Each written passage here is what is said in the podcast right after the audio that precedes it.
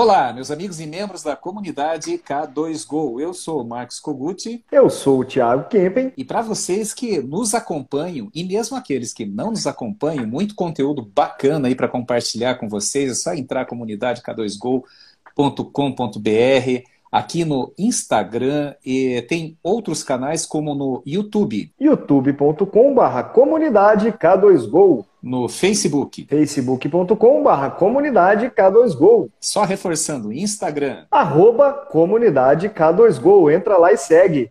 Exatamente. Clica lá, arroba comunidade K2Go, começa a seguir, que tem muita coisa bacana, sempre falando de odontologia, essa odontologia da nova era, odontologia 4.0, sempre com temas disruptivos, provocativos. E agora, nessa série de lives que nós estamos gravando para ir ao ar no podcast, no nosso primeiro e único Odontocast, que vai ao ar nas sextas-feiras, é, nós, vocês já sabem, os que nos acompanham, que nós temos três séries. Nós temos a série Por Dentro dos Laboratórios do Brasil, que é a série queridinha aí do nosso público.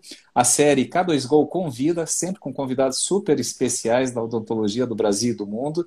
E a série que nós inauguramos agora com o nosso querido Marcos Celestrino, que é a série Papo Cabeça. Depois de entender o que acontece por dentro do laboratório, a gente quer entender o que acontece por dentro da cabeça do dono do laboratório. Então, esse Papo Cabeça, a gente viajou em temas de filosofia, em temas é, bem atuais é, sobre tudo o que está acontecendo. E, e, e, tocando um pouco sobre o que está acontecendo, aí nós estamos no dia 2 de setembro de 2021. Quem está agora aqui assistindo está ao vivo, obviamente, né, nessa quinta-feira. Quem assistir depois é, fica um convite meu, antes de anunciar o, o, nosso tema de hoje, o nosso laboratório convidado de hoje e o nosso super convidado, para que todos procurem lá o episódio número 4, o Egrégora, o que é e como pode auxiliar a sua empresa. E eu queria explicar por que, Tiago, falando agora nesse momento atual. Egrégora, nós falamos muito sobre isso, né, Tiago? Inclusive nesse episódio número 4, que é a somatória das energias, são aqueles votos positivos que a gente manda para as pessoas, é aquela coisa que você forma quando você está em comunhão com um grupo, seja dentro da igreja, do seu templo, da sua religião, seja dentro do seio da família, dentro da sua empresa. Agora eu quero convidar todos que estão nos acompanhando para mentalizar, pensar, nós estamos aí vivendo agora já, graças a Deus, reduzindo aí os casos de, de, da pandemia, do Covid, mas ainda tem gente que está na linha de frente. O doutor Arthur Romil, que é o meu cunhado, irmão da doutora Natácia, ele que é da linha de frente de combate aí da pandemia, ele acabou sendo vítima aí do vírus, está na UTI ainda no dia de hoje, está melhorando para e passo, mas então vamos formar um egrégora para essas pessoas que estão precisando dessa energia para recuperar rapidinho e voltar para suas atividades e curtir cada vez mais aí o nosso DontoCast. Beleza, Tiago? Muita energia positiva de todos os lados. Então vamos lá. Tiago, sem mais delongas, qual é o laboratório que nós vamos estar por dentro hoje nesse nosso Brasil continental? E quem é o nosso convidado de hoje, Tiago? Com um laboratório diferente, com uma pegada mais ecológica. Hoje vamos estar por dentro do laboratório Ecofor Lab com o nosso grande amigo William Dutra. Bem-vindo, meu querido. Muito obrigado. Bem-vindo, William. Meu nome é William com U. é um William diferente, não tem como diferente, errar. Diferente, né? Para começar, muita energia boa aí nesse, nesse início desse mês, 2 de setembro. Queria agradecer o convite de vocês, né? A toda a nossa equipe aqui, tá fazendo essa, esse trabalho lindo, né? Vocês aí vêm nos ajudando, então queria agradecer aqui ao vivo, cara, o trabalho de vocês. Maravilha. Não se preocupe, não, William. No, no comecinho, assim, sempre dá aquele friozinho na barriga. É, então, hoje a gente se reuniu mais cedo, né? Mas daqui sim, a pouco a gente, vai, a gente vai quebrando o gelo. Pode deixar que aqui é muito tranquilo, daqui a pouco você não vai querer acabar. Então é o seguinte, William, eu queria fazer uma reflexão aí, passando pro. Eh, já começando com o Tiago e depois devolvendo para você. Hoje, agora mais cedo, nós, eu e o Tiago, nós estávamos conversando, eu, Tiago e a Michelle, né, nós estávamos conversando aí com a nossa assessora de imprensa, falando sobre algumas matérias aí que ela está preparando e, e, uma das questões que ela colocou é qual que é o maior desafio né, de uma consultoria. E eu respondi assim muito rápido, né, o maior desafio é a mudança de cultura. É claro que tem que abrir um pouco, o que, que é essa mudança de cultura? Porque assim como, assim como quando você vai num médico, né, você vai lá, você é porque você tem algum problema, alguma coisa, você sente que não está legal, então você quer melhorar. E a empresa que nos procura para fazer consultoria, ela vê que tem pontos de melhoria.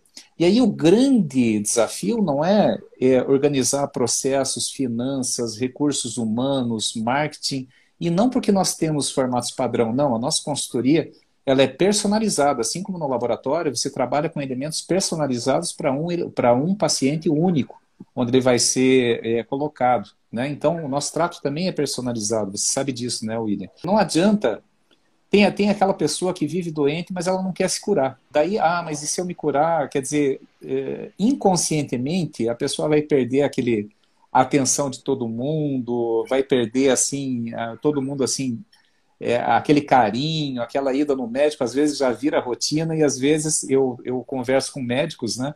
E eles me falam isso daí. E na consultoria também, porque normalmente falando de laboratório especificamente, que é o tema aí dessa, dessa nossa live, eu já percebi, Tiago, que eh, muitas vezes o dono re, eh, reclama, né, ele, a empresa cresceu, perdeu o pulso, perdeu a mão, assim, porque já tem, começou lá só ele mais um auxiliar, de repente já eram 20 pessoas, 30 pessoas dentro do laboratório, e aí perde a mão se não tiver assim, um processo muito bem ajustado, uma gestão muito bem ajustada. Né? E nesse processo de gestão, depois que a gente é, fazemos a nossa intervenção, e quando começa a liberar tempo, daí o, o dono assim fala, pô, e agora o que, que eu faço? Será que estou perdendo a importância? Será que eu tô, é, é, o pessoal não me procura mais para tirar as dúvidas aí do dia a dia, né? Ele tem aquela resistência mental de sair do, do, do operacional e, e partir para o estratégico enquanto empresário. Esse, esse é um fato. E o William, que está aqui conosco, é, foi uma joia rara, assim, né, Tiago? Um cara que ele veio e falou: olha, quando nós fizemos o, a reunião de briefing, ele falou, cara, eu, eu, não sei, eu tenho eu tenho o meu jeito, eu tenho o meu propósito de vida e parece que a minha empresa não está alinhada com o meu propósito. Eu queria mudar tudo e mudou mudou a marca, mudou os rápido, né? processos, né? mudou as muito finanças. Rápido. Antes de passar para você, William, você quer complementar, Tiago? Você teve essa percepção com o William também? Ah, com certeza. Na verdade, essa questão da mudança de cultura sempre foi o mais difícil e eu acho que sempre será o mais difícil, né? Tirar uma pessoa daquela zona de estagnação para poder mudar é muito difícil. E aí, quando a gente encontra algum empresário que está disposto a mudar, né? Coincidentemente, o William está em São Paulo agora e os empresários que têm uma mentalidade mais direcionada à mudança geralmente são dessa região, né? a gente vê que quando tem essa mentalidade de que quer mudar e quer seguir um propósito, não é só ganhar dinheiro e produzir prótese, né? Eu, tenho, eu quero seguir um propósito de fato ali. É muito legal porque a gente vê que a cabeça abre. Mesmo que em alguns aspectos tenha uma dificuldade, não tenha dificuldade, se a cabeça está aberta, aquela mudança vai acontecer e geralmente a mudança vem de cima, né? A gente primeiro tem que mudar a mentalidade do empresário para depois conseguir atingir a equipe deles. E o que é legal, a primeira grande é, mudança que eu vi dentro do laboratório lá, não a mudança em si, mas que eu vi uma conexão muito grande, foi o William apresentando o logotipo novo do laboratório para a equipe toda, né? Isso eu achei muito legal. Então, é, o laboratório já tem uma pegada diferente. E quando ele começou a consultoria com a gente ali, eu já vi que teve uma mudancinha de chave bem interessante que a equipe, o Guilhermo, o David, a Sônia, todo mundo ali compraram essa mudança ao lado do William, né, William? Sim, sim. Então, é, cara, essa mudança foi como o Kogut tinha comentado, né, quando eu cheguei lá no início, que assim, o meu, eu não tinha um propósito, estava trabalhando e estava assim, sem um sentido, né, sem norte. Porque não, não é só trabalho, né? Nós somos a mudança que queremos para o mundo, né? Então, é, Confúcio mesmo já dizia, né, que a primeira mudança é em nós, que aí você vai mudando, né? Aí os, os, os familiares, os próximos, a cidade, o estado, né? Quem sabe um país.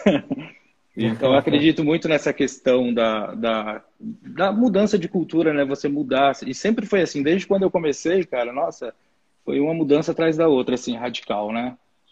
Então, desde, acho, desde os 14 anos, quando eu, comecei a jornada lá atrás, então eu sempre pegando aí essas, esses reviravoltas. E é difícil, né, você mudar a si mesmo, sabe? Assim, é muito complicado você trabalhar com as emoções, né? E, então, assim, é, é, é, bem complicado, cara. Acho que é o desafio maior do ser humano é, é não mudar as coisas em si, mas mudar a si mesmo. Não tenha dúvida. E fala um pouquinho, só para deixar assim, é, é, trazer à luz assim, esse teu processo que aconteceu agora recente e a gente participando, é, é, aí sempre junto ao teu lado. É, como é que estava naquele momento em que é, você tem assim toda uma todo uma, um ideal, você tem um ideal de vida, né, que depois a gente vai comentar um pouco. E como é que estava o laboratório? Naquele momento em que você nos procurou e, e, e, depois essa, essa fase de transição, como é que estava naquele momento? Então, assim, a gente estava meio que sem um, um norte, sabe? Uh, eu estava para um lado e talvez a equipe não estava tão... Estava engajada, mas não, não tinha aquele sentimento, sabe? Então, acho que depois desse, desse processo, a gente colocou um pouco de sentimento e um pouco de norte. Tipo, uma direção para onde a gente quer ir, né? É, quais são os objetivos que a gente quer, quer alcançar. É, não em relacionado à produção, a dinheiro, mas a, a questão da, da, vida, né? Da essência do ser humano, né? Então, acho que mais nessa pegada. Porque o trabalho é consequência, né? Se você faz um bom trabalho, você vem o retorno com o tempo. Então, a gente sempre, se a gente foca numa boa qualidade de vida, com certeza a gente vai focar numa boa qualidade no trabalho também. Porque uma coisa está conectada à outra. Não tem como você separar as duas coisas.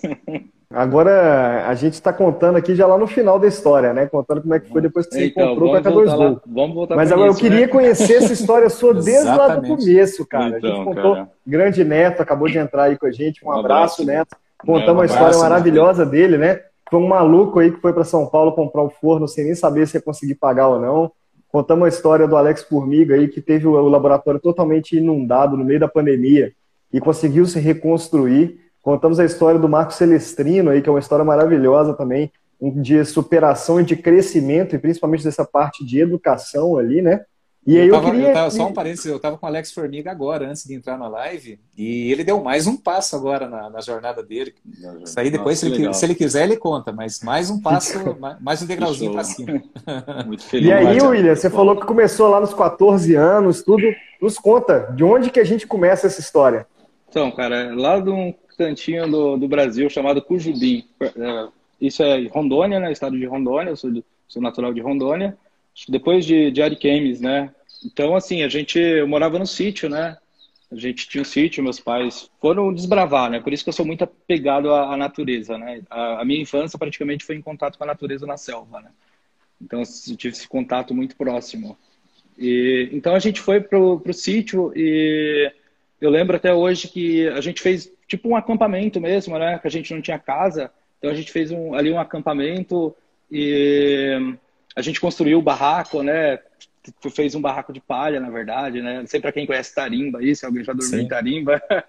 Então a primeira cama lá no sítio, né? Foi de Tarimba. Era tudo aberto, a gente tinha as nascentes que a gente ia buscar água, né? Eu e meus irmãos. Então foi muito aquele contato assim bem próximo à natureza, os bichos, né, ali tudo em volta, parece coisa de outro mundo, sabe? Quando às vezes você vê um filme, você vê, parece que hoje assim eu me senti num, num filme e, e era louco para sair daquele lugar. E hoje eu sou louco para voltar para aquele lugar. Se, se, você fosse um filme, você seria o Mogli, então. então. Aí depois disso, o meu tio, né, ele é técnico em Feira de Santana, né?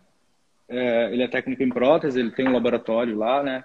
E meu pai foi, aventurou, né? Falar, vamos, vamos para lá, que na verdade, sim, foi para levar os meus irmãos, né? O, o, do meio, né? Na verdade, para aprender a profissão com o meu tio. Então a gente saiu, deixou tudo, né? O sítio, depois a gente construiu a casa, a casa não deu muito certo, saiu toda torta, fez de madeira ali, né? O meu pai não, não, não acertou muito nas, nas medidas, né? Aí viu que aquilo ali não era assim, eu preciso fazer alguma coisa faltou, melhor. Faltou aí, né? o prumo e a firmadeira. Faltou. então a gente foi, né? A gente, a gente saiu de lá e foi para foi para a Feira de Santana, né? Onde começou. Eu tinha 14, 15 anos, né? E, só que assim, eu não fui para trabalhar no laboratório, né? Todo mundo é, acho que todo mundo aí é jogado lá dentro, né? Começa. Então, o primeiro ponto de partida ali foi foi na questão da organização, sabe? Eu cheguei no laboratório, assim, era, tinha umas salas lá que era meio desorganizada, aquela bagunça lá da função, do metal. Então foi onde tudo começou, assim, a minha interação com o laboratório. É, foi começando a organizar as coisas. Lá eu descobri tanta coisa, assim, cara. Imagine se sair lá da selva e cair no laboratório de prótese, é, com, meu, no estado da Bahia, outro, é outra vibe, nada a ver, assim, né? Então, ali eu comecei a organizar o laboratório, tinha, eu lembro que tinha vários metais diferentes, resinas, né? Aí comecei a, a, a perguntar o que, que, era aquilo, para que, que servia, para que, que serve isso, para que, que serve aquilo. Aí fui entrando, fui entrando, de repente eu estava na limpeza, já estava lá dentro, né? E fui organizando. Sempre chegava muito cedo assim no, no laboratório, né? Eu lembro que às vezes eu levantava assim às quatro da manhã, pulava o portão para não fazer barulho, né? E ia para o laboratório trabalhar. É, chegava lá, eu organizava tudo, né? Limpava, deixava tudo organizado. As caixas ali do meu tio, onde ele tinha que aplicar cerâmica, separava as cores, né? Até o pincel já com a água, o papelzinho ali, tudo no jeito para ele só chegar e, e fazer. Começou a... do jeito certo, né? Passando é, por todos então... os setores e já com esse Sim. senso de organização, né? De, Sim, de organização então desde de lá eu acho que foi na, nessa pegada, na organização, né? Em querer mudar, em querer, em querer sempre fazer alguma coisa melhor na questão de, de organização. Aí fui intercalando, né? Comecei no gesso, ali com meu primo, sempre esticava até mais tarde, ele sempre ali perto às vezes eu fazia um cafezinho, né? É, e falava, vamos, não, vamos esticar aqui até mais tarde, ia comprar um pão, fazia um lanche lá, vamos, vamos dar esticada aí para a gente aprender um pouco. Então ficava lá até às nove e sempre lá. O bom sempre, é que você viu a oportunidade, sempre, né, cara? Sempre chamando. Sim, cara, então, é, na verdade eu não vi, eu não, não conseguia enxergar além, eu só fazia o que tinha que ser feito. Assim, eu nunca consegui enxergar muito, agora que as coisas estão ficando um pouco mais claras, sabe? Mas eu sempre fui do método assim, eu sempre fiz o que tinha que ser feito naquele, naquele momento. Porque se você escolhe demais, você perde muito tempo escolhendo, né? E, Bom, e deixa de fazer bem feito. E deixa de fazer o que tem ali. Porque se tem algo que te vai levar para o próximo passo, é aquilo que você está fazendo agora. Entendeu? É, se você faz bem feito, é a, é a próxima escadinha ali. E capricha então, é fazer o melhor que você pode com as ferramentas nas, que você tem naquele momento que você está, né? Vou, vamos é. chegar lá, vamos chegar lá nessa frase. eu deixo para você, eu deixo para você. Uma coisa que é interessante é que Feira de Santana parece como uma terra de oportunidade, né? É o terceiro Sim. técnico com um laboratório bem interessante que já passou por Feira de Santana em algum momento por causa de uma oportunidade, né? Você chegou a identificar algum diferencial na cidade? Você gostava de morar lá? Como que foi a vida nessa época aí por lá, hein? Então, para mim foi, foi ótimo, porque eu não gostava muito do que acontecia em volta, né? Que a cultura lá é, é um pouco diferente, eu com a mentalidade que vinha lá do sítio, então eu me sentia um pouco isolado lá dentro, sabe? Eu me sentia como se eu estivesse em São Paulo quando eu cheguei em São Paulo, né? Tipo, um no meio de um milhão e ser sozinho ali, sem, sem uma, uma luz, entendeu? Então eu me senti, só que eu aproveitei esse espaço para aprender. É, então eu me inscrevi lá na escola, comecei a estudar, desisti da escola, né? Porque a escola era uma bagunça, no recreio era prato para todo lado, aquela coisa. E eu não me senti bem lá, é, não, não me senti bem conectado. Então eu falei, ah, meu, vou aprender a fazer alguma coisa no laboratório, porque a única coisa que me pode me tirar daqui desse desse momento agora é o laboratório. E então assim, eu, eu comecei a me dedicar a praticar, a ensinar o meu primo, Inomar, o meu tio João, né, me ajudaram muito, né, nessa... Meu tio praticamente abriu as portas e fala, meu, se vira, assim, tá, tá tudo aí, né? Aí o pessoal sempre questionava, nossa, você fica trabalhando até mais tarde. Aí eu falei, meu, ó a puta estrutura que o laboratório tem, o tanto de conhecimento que tem, entendeu? Para mim isso é uma, uma grande oportunidade de, de fazer Esse laboratório coisa. existe ainda, William? Ele existe. continua lá em, em Existe. Tá precisando de uma consultoria lá, viu? Opa! é, então, Raimundo Donato, um abraço, meu amigo. Grande então, Rai. Aí eu trabalhei até os 18 anos, né? Lá. É, até os 18, 19. Aí eu fui visitar meus pais em Rondônia, né? Meus pais tinham ficado lá. Eles foram, na verdade, eles voltaram para Rondônia para vender o sítio, para voltar para feira, só que não conseguiram. E nisso tudo eu fiquei sozinho, cara. Aí, assim, a minha, melhor, a minha melhor descoberta em Feira de Santana foi a música. Entendeu? Quando eu me deparei num paiol lá que tinha uma casinha abandonada, aquele monte de vinil, cara. E tinha vindo Nossa. do Pink Floyd, do Led Zeppelin, do... nem entendi. Imaginei um cara que saiu lá do, do, do fim do mundo e se depara com o álbum do, do Pink Floyd. Aí, aí quando eu comecei a escutar aquele som, aí a imaginação começou a despertar, sabe? Expandiu aí, a consciência. Expandiu, meu, foi assim, parece que eu entrei em outro universo. Eu já não estava naquele, né? Então parece que mudou um pouco ali a, a visão. E aí eu me Mas deparo sabe, com o álbum do... Uma, uma, uma, curiosidade, esse de Dark Side of the Moon, do Pink Floyd, ele é usado até em escolas de iniciação, cara. É um álbum muito oh, poderoso. Sim, cara, é os melhores... Mas que bom, né? O melhor álbum do planeta. E aí eu me deparei com o álbum do Raul Seixas. Eu não conhecia, nem sabia quem era o Raul, nem sabia que se, ele tava, se ele já estava morto ou não, né? Aí a primeira música que eu li, na verdade nem escutei, foi Canto para a Morte, Morte que talvez seja o segredo da vida. Então, putz, cara, aí assim, a, as músicas sempre me levou para filosofia, né? Para algum universo, para então que o Raul ele não ele não se considerava um cantor, né? Vamos se dizer.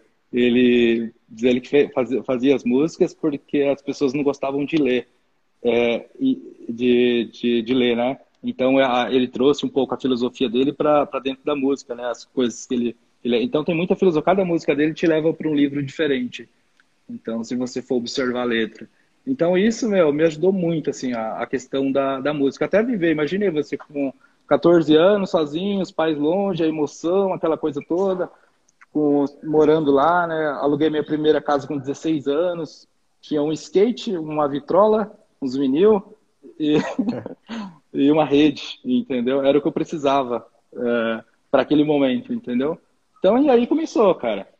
Foi, foi onde tudo começou ali, eu acho que a pegada de laboratório e cada vez mais dentro do, do laboratório. E cada e vez dentro andando... do laboratório, dentro do laboratório aí nessa época, o que que brilhava mais seu olho? Cara, eu acho que a, a, questão do mecanismo ali dentro, o funcionamento das coisas, é, o jeito de, de, trabalhar, a satisfação de, do, do, de, de, contribuir com os, com os sorrisos. Então, isso tudo muito me cativou, sabe? Quando as pessoas recebiam os trabalhos e, e tinha aquela emoção, né? Um dia eu falei, putz, isso aqui é uma coisa diferente, isso aqui é, é, é legal. Assim, você trabalha com pessoas, né? Então, só de você, você transformar aquilo, pessoas, você né? devolver. Você transforma a vida das pessoas. Então, todo aquele mecanismo, mas, assim, nunca me considerei um artista, aquele cara que, putz, cara gênio ali. Eu sempre gostei da parte mais, mais mecânica, mais, é, mais físico, químico ali do, do, do, laboratório. Agora que a gente, com o tempo, a gente vai desenvolvendo a, vai desenvolvendo a arte, né? mas, aí até os 18, né, fiquei ali, depois fui visitar meus pais, Aí fui parar em Rio Branco do Acre, entendeu? Aí fui visitar meu irmão em Rio Branco. Aí chego lá, já tava cansado de Feira de Santana, porque, meu, aquele estresse total, aquela loucura, né? Não vai para frente, eu preciso ir mais, preciso a mente, a cabeça lá no... um milhão na frente. E meus amigos sempre perguntavam, por que, que você anda tão rápido? Eu vivia sempre, até hoje, assim, sou apressado, né? Eu tenho pressa. Parece quando eu tô dentro do laboratório que eu encontro, assim, eu eu, hoje já mudou um pouco mais, né? Mas naquela época eu era muito acelerado, né? Então eu vivia correndo.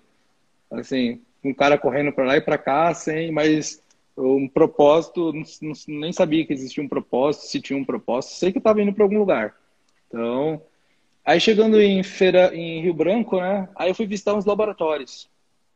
Aí caí dentro de um laboratório lá do Miller, Rodrigues Paiva. Uh, então, uh, foi um outro lugar que, putz, deu, abriu também, foi uma outra ele trabalhou com Paulo Cano, né, é, muito tempo aqui em São Paulo, e ele estava perdido lá também, né? Aí os dois perdidos se encontrou em Rio Branco. o bom é que são ele... caminhos longes, né, cara? Saiu de Rondônia, foi lá para é. Bahia, saiu da Bahia, Não, foi lá pro Acre. Mais longe porque tá na nossa são cabeça. várias jornadas. Tá tudo perto, cara. Dois dias, três dias você tá ali, ó. Três dias aqui em São Paulo, você demora para atravessar a cidade. Então, assim, aí chegando em, em Rio Branco, né? Uh, aí eu encontrei com, com o Miller. Aí, aí eu falei, não, só vim conhecer, não quero trabalhar não, quero conhecer como é que é o, os laboratórios, como funciona aqui, né? Ele falou, não, fica aí, faz uns provisórios aí, eu vou ali já venho. Voltou mais tarde só, deixou eu lá com o laboratório. Aí eu fiz alguns provisórios, né? Aí ele convidou, né, para trabalhar, para ficar lá com ele, né? Putz, aí imaginei a questão das emoções, né? Você tá lá, de repente você tá aqui, e você não quer voltar para lá porque você quer alguma coisa, mas você gosta de lá porque você tem os amigos, você tem tudo lá, né? E você criou uma conexão, uma raiz, né? Então ele me ajudou muito nesse lado emocional, sabe, para se desprender. A gente conversava muito, né, sobre esse, esse lado emocional. E aí ele começou, né? Ele trabalha bem, ele é professor de escultura, né, aqui em São Paulo, né? Ele dá, dá curso, dá alguns cursos. Tava aí, acho que na, na live. um grande abraço, é um o abraço. Miller. Que maravilha. Então, aí, cara, fiquei lá um ano, do, acho que um ano e meio, dois, né? É, aí eu precisava que tudo lá demorava para chegar em Rio Branco, né? Putz, meu, tudo, para chegar lá as coisas era tudo muito demorado, porque é uma cidade que é, é, é, um estado ali que depende muito do governo, né? Em si, não tem muita indústria, né? Então, o movimento ali estava fraco, assim, não no, no, no, ramo da prótese, aprendi muito lá, participei de alguns cursos de implante, né? É, presencial lá que tinha especialização Então, assim, a parte técnica refinei bastante lá. Saindo de lá, é, encontrei Você ficou um quanto tempo em Rio Branco, William? O- Cara, se eu não me engano, foi um ano e meio a dois. Um ano e meio, Um- dois. E já é, como dois. ceramista. Já como ceramista lá, né? Lá eu trabalhava na, na resina. Fazia resina Tá. e metal. ah, No metal, né? A cerâmica é aqui em São Paulo já. A gente vai chegar em São Então, nisso já tinha seis anos que você estava na prótese, tecnicamente. Já, seis, seis anos aí. Seis anos dentro de, do laboratório. Aí lá vamos nós, né, para para Rio Branco. Aí encontrei um artista, cara, de rua, sabe? O artista de rua, é, o Índio Chiquinha, não sei se vocês conhecem ele. Ele já participou do Pânico na Não. TV. Ele, ele é bem popular, assim, na, nas... já foi, né, um pouco mais. Então eu encontrei ele, ele dançava Bob Dylan, Raul Seixas. Aí eu falei, putz, esse cara aqui é muito louco, né? Ele se veste de palhaço, é bem diferenciado. Nossa, tocando Bob Dylan, quem vai escutar Bob Dylan? Não? É bem difícil, né, você encontrar essas coisas. Aí eu comecei a conversar com ele, entendeu? Aí ele começou a frequentar o laboratório, ele almoçava lá, que a gente tinha sala lá, que a gente fazia a- o almoço, né? Então ele começou a ir almoçar lá, porque estava difícil as coisas, né? É, para ele também, tava, tava fraco, né? Então a gente começou a conversar e surgiu a ideia de vir para São Paulo, né? Aí ele simplesmente chegou para mim e disse: Não, vou com você, vou te ensinar a andar em São Paulo. Aí ele, Então, um guia falei, é bom, né? é, então, arrumei um guia, cara. Assim, sou muito grata a, a ele, entendeu? É, putz, da hora. E saindo de lá, é, eu vim com ele para São Paulo, né? Para São Paulo, putz, imaginei eu, 19, 19 anos, molecão ali, mais um índio, muito louco, né? Aí, Um índio que dançava ao som de Bob Dylan. o som do Dylan, cara, putz, eu falei, caraca, meu. Vestido de palhaço. Vestido Eu de palhaço. Aí eu liguei pro meu pai, né? Falei, meu, eu tô indo pra São Paulo, pra minha mãe, né? Aí eles falaram, não, meu, mas não, não faça isso, lá as coisas é difícil, entendeu? Então, aí eu, aí eu fui teimoso, né, cara? Eu falei, não, eu vou. Aí que você foi mesmo. Falou aí que é eu fui difícil. mesmo. Se é difícil, entendeu? É, é a Aí- jornada do herói. Aí vamos pra lá. É, Aí chegando em. Aí vim com ele, né? A gente veio de ônibus, entendeu? Acho que eu tinha uns 400, 500 reais no bolso. Uma indicação do Miller, que ele me indicou um laboratório aqui, né? Pra fazer uma entrevista, né? Aí eu lembro que a gente chegou de noite, cara. Eram umas, umas 7 horas de ônibus, tava chovendo, aquela garoa fina de São Paulo. E, e lá, pra onde ele me leva? lá pra Cracolândia, cara. Assim, numa pousada que tinha lá, que ele conhecia uma mulher de uma Nossa. pensão muito boa, entendeu? Aí imagine aí, você chegar na Cracolândia, entendeu? De noite, se deparar com tudo aquilo, você nunca tinha visto, nunca, nunca. Lá a gente nem acessava a internet na época, né? Nem sabia nada do que estava acontecendo. Aí me deparo com aquelas pessoas, sabe? Entendeu? Só que naquela época eu tinha um estilo meio peculiar, é, meio, meio louco, assim, eu tinha um cabelo muito grande, eu era um cara mais alternativo, mais jogado. Então aquilo me ajudou muito, sabe? É, então eu, lá dentro eu parecia um deles, entendeu? Então ninguém mexia comigo, sabe? Parece que eu estava vestido como eles ali. Então para mim foi importante essa essa pegada é, de ser mais jogado naquele momento, naquela época. E você, né, e você naquele- naquela sensação assim de festa estranha com gente esquisita, né? com gente esquisita. então, cara. E aí a gente eh, chegou na pensão, né? Putz, quatro negros morando dentro de um quarto. Aí tinha um tiozinho lá que tinha mais de 17 anos dentro da pensão. Ah, o outro lá que lia um livro, ficava sempre lendo um livro, né? O, o outro rapaz que era da academia, gostava de fazer academia, aquelas coisas, né? Eh, Imagina você dentro do quarto com quatro, quatro universos diferentes. Totalmente Eu falei, meu, diferente. é, entrei, preciso sair daqui. preciso sair desse lugar. Mas a dona da pensão era muito gente boa, era um lugar mais familiar, assim, uma, uma pegada mais, ela cuidava, né? Ela mesma morava lá. Então, foi, lá dentro era, é, foi, foi, foi bacana, assim, foi, foi bem legal. E Tinha- saindo dali, saindo dali, né, fomos fazer entrevista no laboratório, eu e Chiquinha. Lá vamos nós, lá pro laboratório. Ele, não, eu não vou subir não, porque senão eles não vão te contratar. eu vou ficar aqui embaixo. Qual Aí laboratório, foi- William? E do Bernardo, né? Bernardo Vianas Caldas, aqui em São Paulo, Fica na, na Bela Vista ali. Então eu fui lá fazer a entrevista, né? Eu trabalhava, sempre trabalhei com muito com metal nessa época, já dominava bem o metal, provisórios, usinagens. Então eu me deparei num laboratório que fazia muito prótese sobre implante. Assim, né? Fiz a entrevista lá, a gente começou a trabalhar por, por comissão já, então já comecei a ganhar um salário ali bom, né? Então já não, não pelo menos para comer ali já já estava salva, né? E para pagar a pensão, né? então a gente a gente começou a, a aí eu comecei a trabalhar ali, né? Na, na acho que na Bela Bela Vista, no centro, né? Daqui de São Paulo.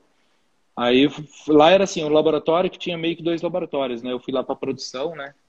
E, e o, o, centro ele ficava ficava em outro determinado lugar.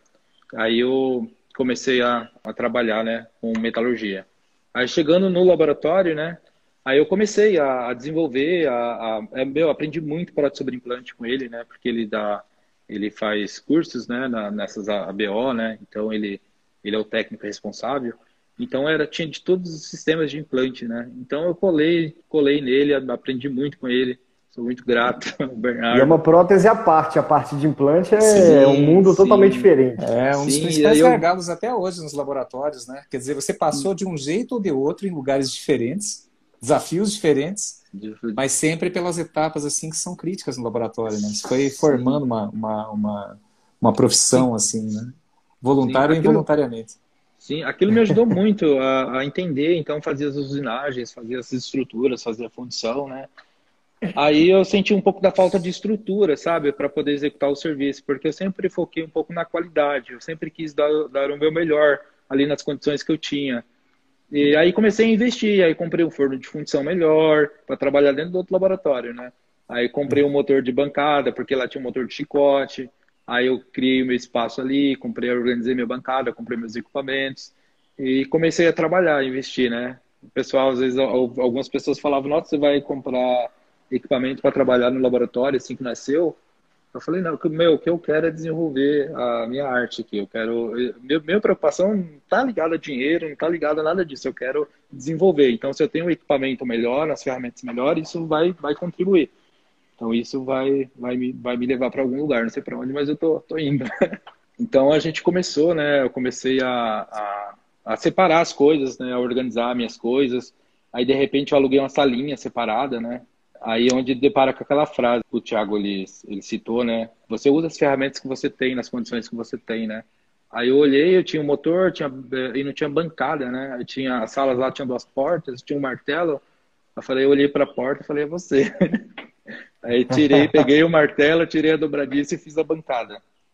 E aí comecei a, a, desenvolver ali, entendeu? Aí eu acho que foi onde tudo começou. Então tá comecei... bom, você começou igual a Amazon, com, com é. a mesa, a sua principal mesa era uma porta, tá? Olha onde que a Amazon foi parar, sei lá, hein? Então, cara, sempre, sempre me dei bem com as portas, viu? E, e, sabe uma coisa que me chamou a atenção, William, nesse, nesse processo, e até para você tomar um ar, porque o assunto tá, tá ficando muito legal. Quer dizer, desde o começo. Sempre, em cada momento da tua vida, parece que quando você está seguindo o teu propósito, chega alguém e fala, mas será?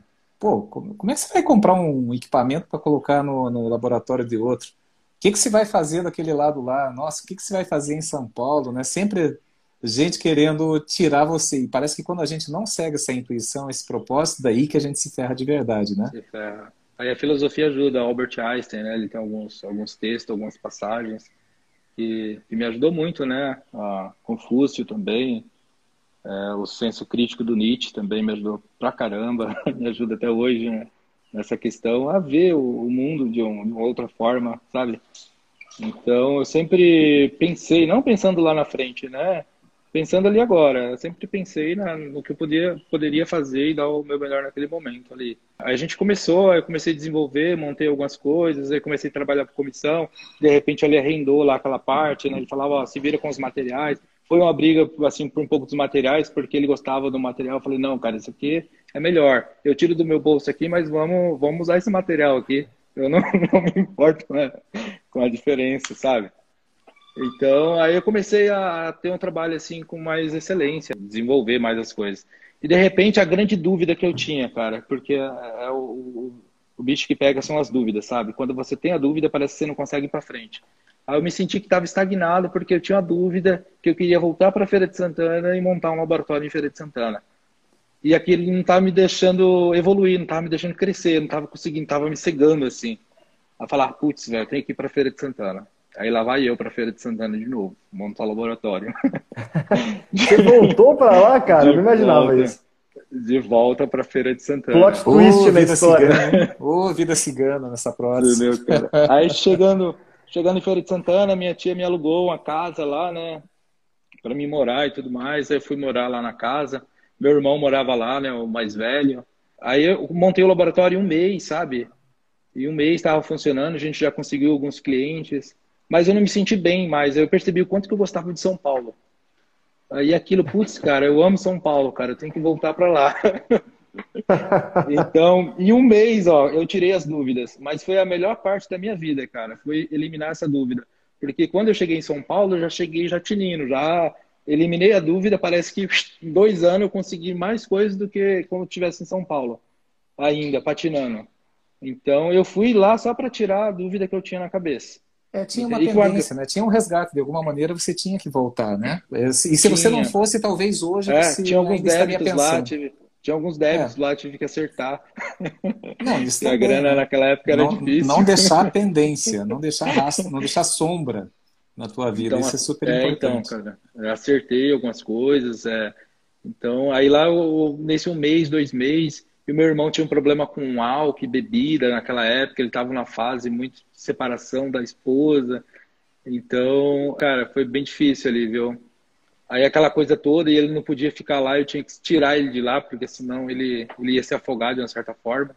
Tava muito feio a situação para ele. Aí eu falei, não, meu, vou voltar para São Paulo. A grana já tá apertada, a gente tem que comprar as passagens, né?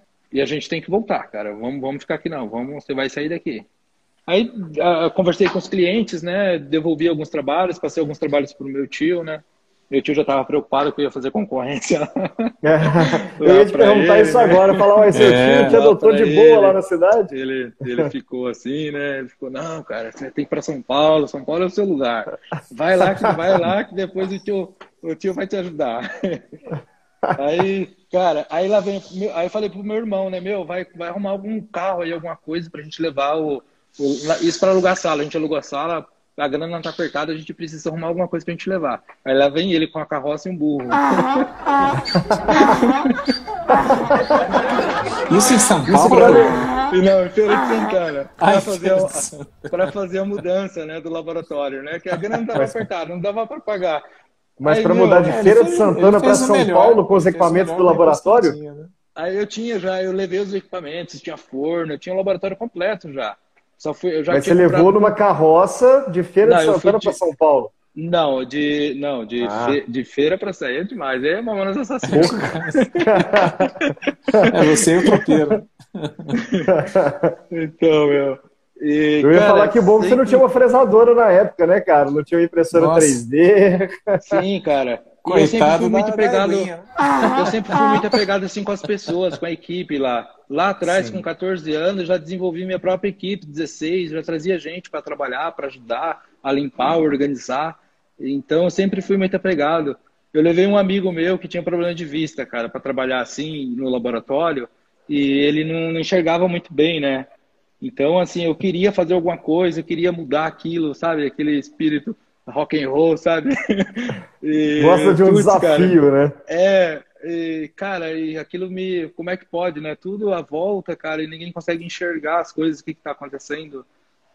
Então, assim, isso me entristece muito, sabe? Assim, pessoas que têm a capacidade de mudar, cara, putz, dá um boom que já está lá em cima, que tem uma visão e acaba se fechando, sabe? Então, eu não sei, eu não sei o que está acontecendo com a, com a humanidade. E a cada dia que passa, parece que a tendência está ao isolamento, né? Entendeu? A questão das, das pessoas. Mas a gente vamos mais para frente. É, mas o... isso é, é, isso que nós estávamos conversando agora, até numa última reunião aí, né, de trabalho, William.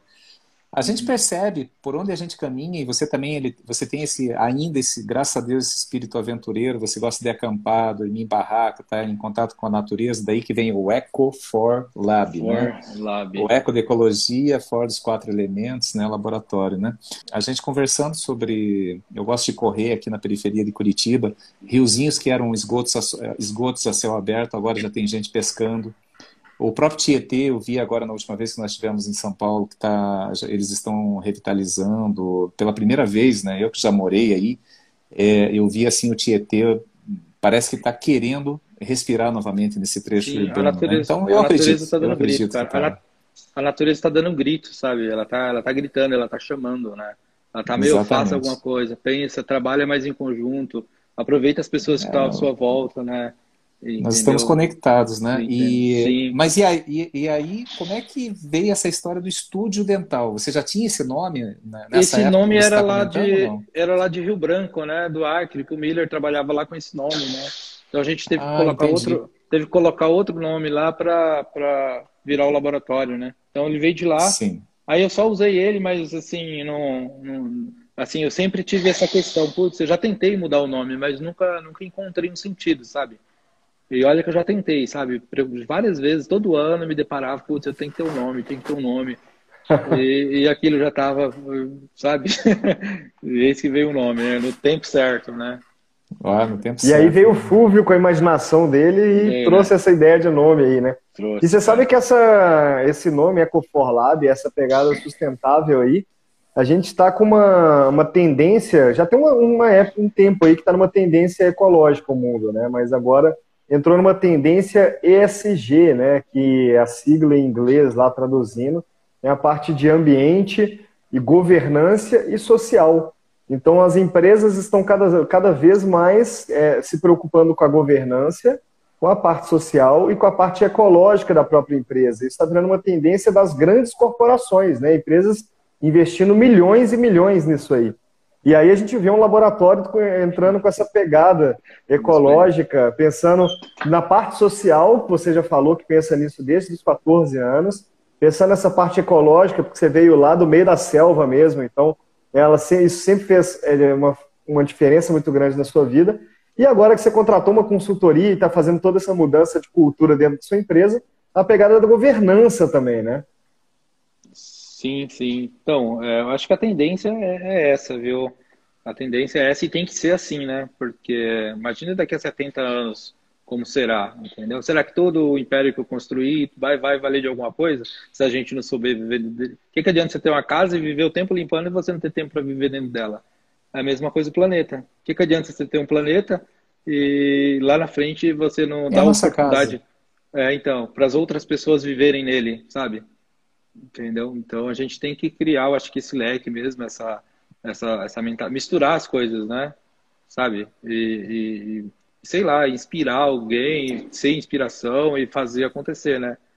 E é isso. E você, você é essa inspiração, viu, William? Porque para quem, para quem não te conhece, que está aí nos acompanhando ou nos ouvindo lá no OdontoCast, é, o William ele tem uma, uma característica, nós já nos tornamos amigos, né? A gente conversa aí toda semana.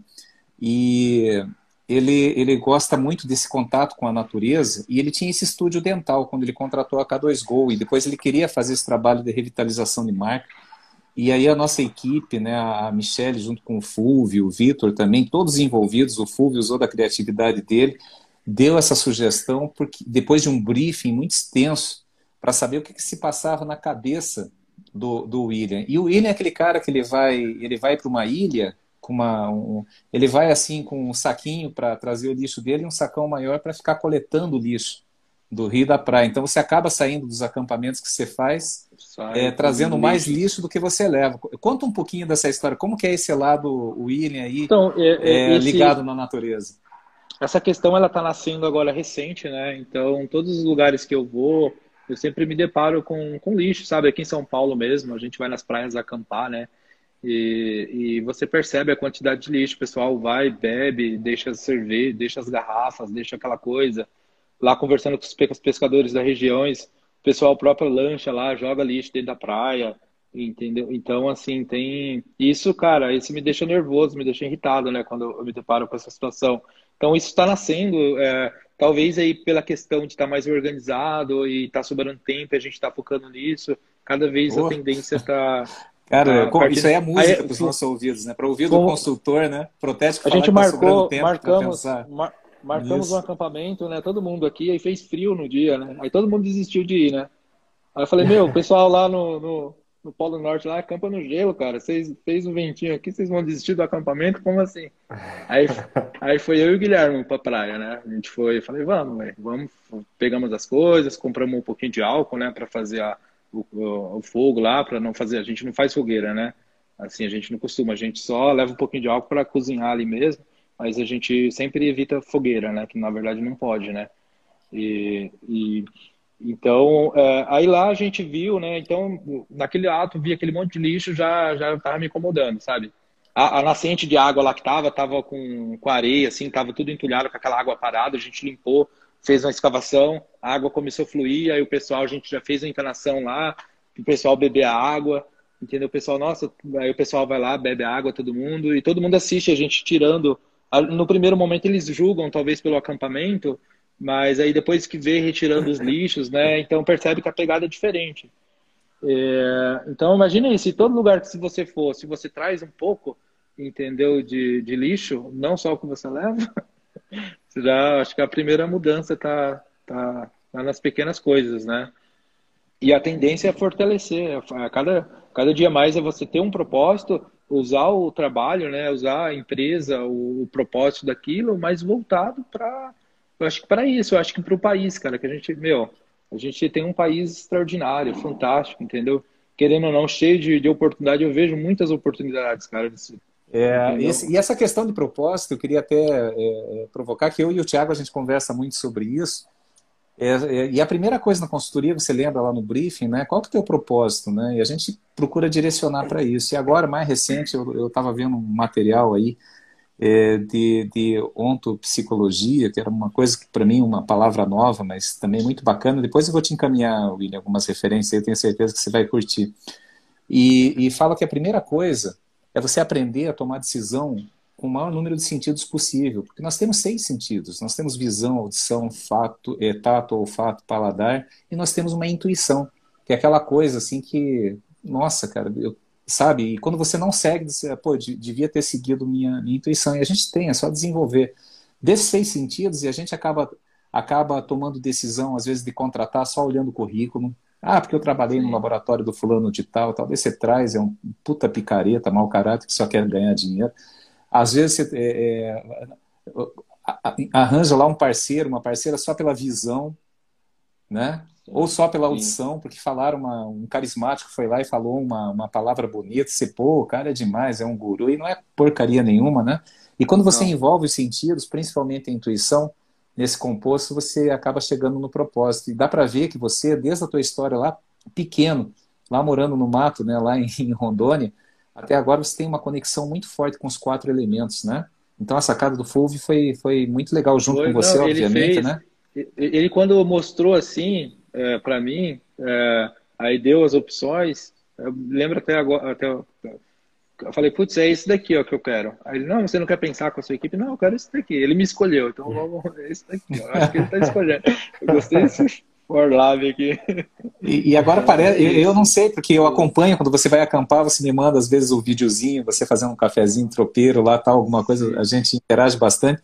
Mas o, o, o meu sentimento é que agora é, é, quando você está dentro do laboratório, não só você está tendo mais tempo para ser humano, para viver o teu propósito de cuidar mais do nosso planeta, né, que a gente precisa de mais, muito mais gente como você, é, mas também você está se sentindo mais integrado com a natureza do teu trabalho, do teu ambiente de trabalho, sim, né, William? Sim. É, a impressão que, coisas, que, nos passa. As duas coisas que eu gosto, cara, as duas conexões, né? Assim, acho que eu estou nos, nos dois momentos, né? E tem uma filhota também que a gente leva a fazer as trilhas, né, as cachoeiras, né? Minha esposa me ajuda muito, né, nessa a questão aqui do laboratório, um abraço para ela, né. Então, ela não trabalha no laboratório, mas ela sempre vem acompanhando e ajuda a financiar o, o, laboratório. então, então, uh, então, eu passo, tento passar essa pegada aí para minha filha, sabe?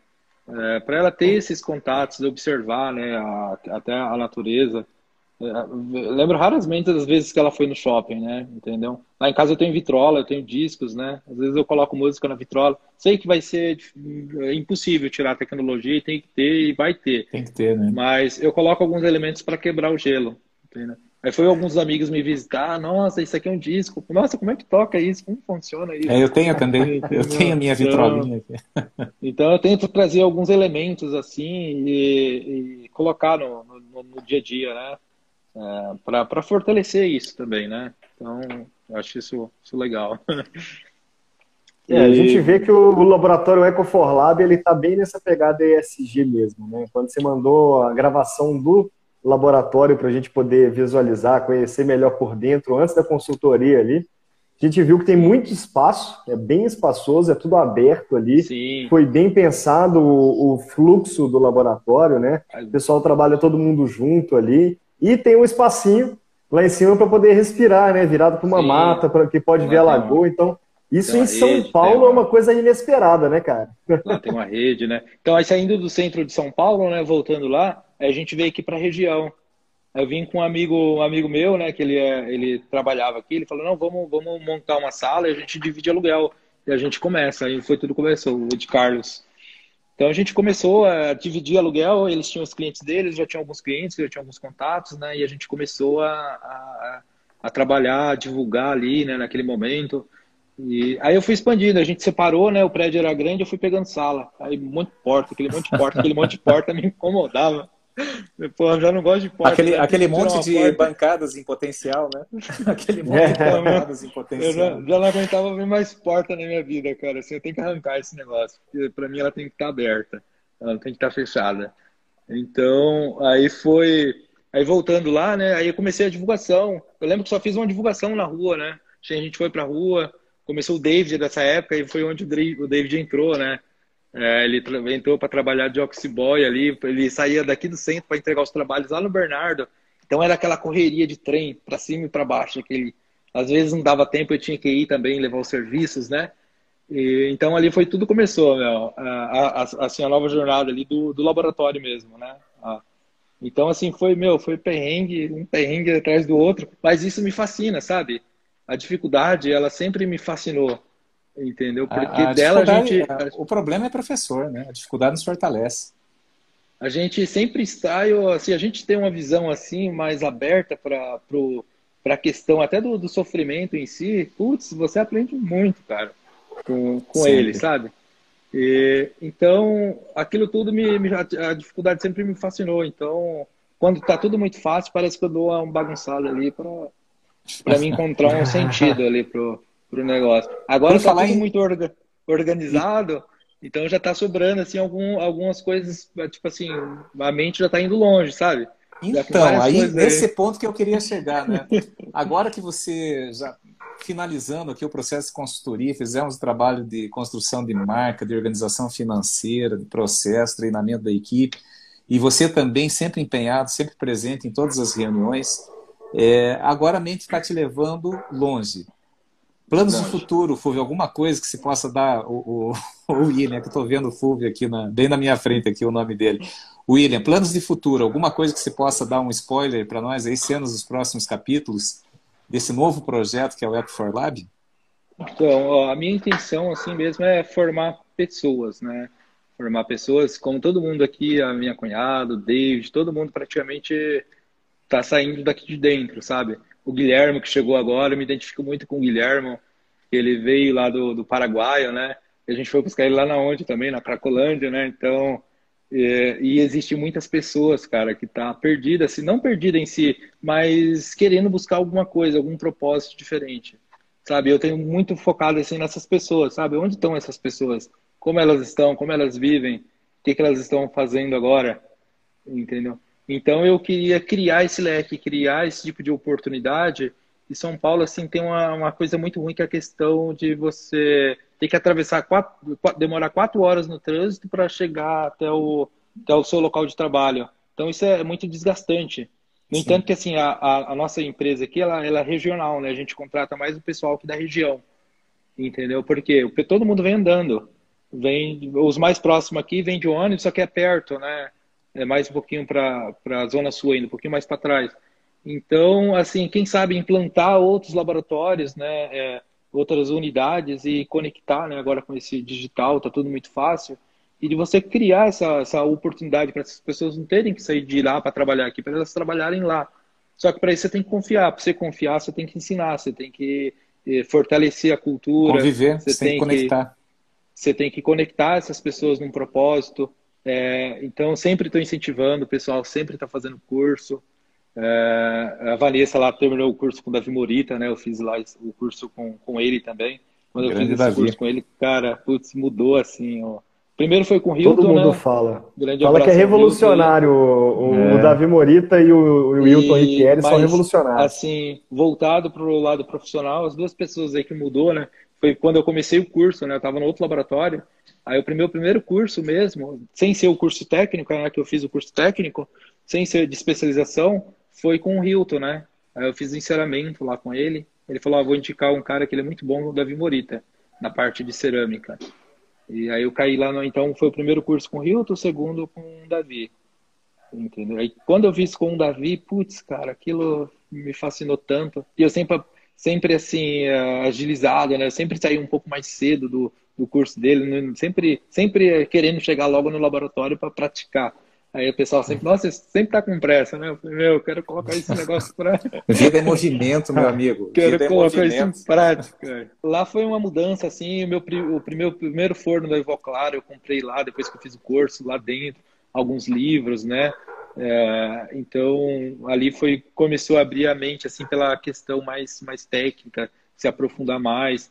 E assim, eu estou praticando até hoje que eu aprendi lá, estou desenvolvendo que nem vocês fizeram a consultoria. Putz, mas tem trabalho, cara, para fazer até, entendeu? Não acaba. Depois que vocês terminarem aí, talvez que vocês terminarem aí, para mim começa.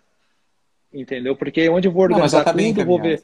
É, então, vou ver os pontos, entendeu? Mas tem muita coisa para praticar e colocar isso para funcionar, para rodar. Não, e você então, sabe, William, a vida ela é movimento, né? E quando você está vivendo o propósito, é, pô, dá uma alegria de acordar né, bem cedo né, e falar, meu Deus, né? Quanta coisa bacana com, tem que fazer. Minha esposa fala né? que eu tenho pacto com o capeta. eu, Porque eu acordo bem, cedo rapaz, e acordo feliz. Sempre, eu acordo cedo e acordo, e acordo feliz. E olha só, gente, passando já de uma hora de live, essa história é maravilhosa.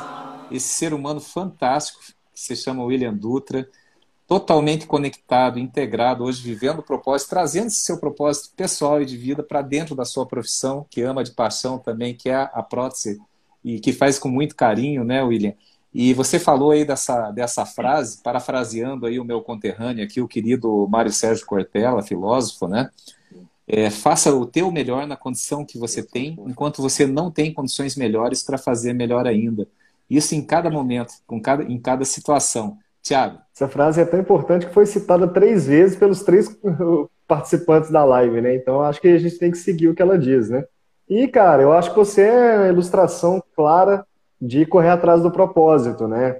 É, eu vejo na sua história muito parecida com a do Celestrino lá. É, mudava atrás de conhecimento. Não, deixa eu ir, eu quero, eu quero aprender, eu quero implementar, eu quero fazer.